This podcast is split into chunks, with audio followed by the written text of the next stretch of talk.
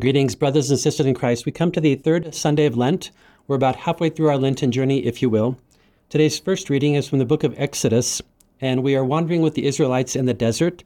And today's first reading is about the Ten Commandments that are given to Moses, to Israelites, and to us. So we know that our Lenten journey is like the Israelites as they wandered in the desert.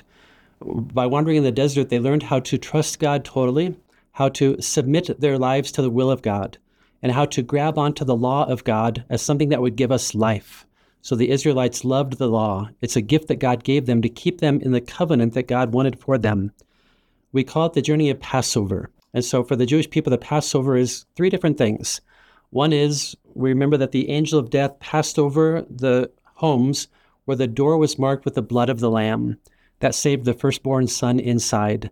That prefigures Jesus, the blood of the Lamb, the blood of Jesus shed on the cross is for our salvation to keep us safe. Then also, the Jewish people had to pass through the Red Sea to escape the, the Egyptians. And so there's a sense of passing over or through the Red Sea leads them to freedom. And then for 40 years, they wandered in the desert until they came to the promised land. So all of those things are part of the Passover. And for us now, the great Passover is Jesus and his living, suffering, dying, and rising. That's the paschal mystery. And so we learn how to walk with Jesus in that. So if I'm living with Christ, good. If I'm suffering with Christ, I learn how to trust him. If I die with Christ, I learn how to trust him even more. And then if I die totally to Christ, then God the Father can raise us up. So back to the first reading. God gives Moses and us the Ten Commandments. So the Ten Commandments are basically a reality check to see are we living in the covenant? Are we keeping our life focused on God and ordered to God?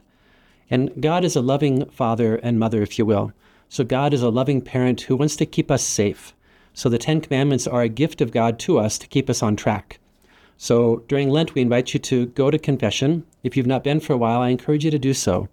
And how can I prepare for confession? We often look at the Ten Commandments just to see is my life ordered? And which of those commandments do I need help with?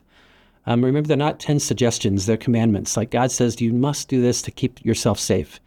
Now, you must do this to be able to know my great love for you and my great protection for you. It's all about relationship.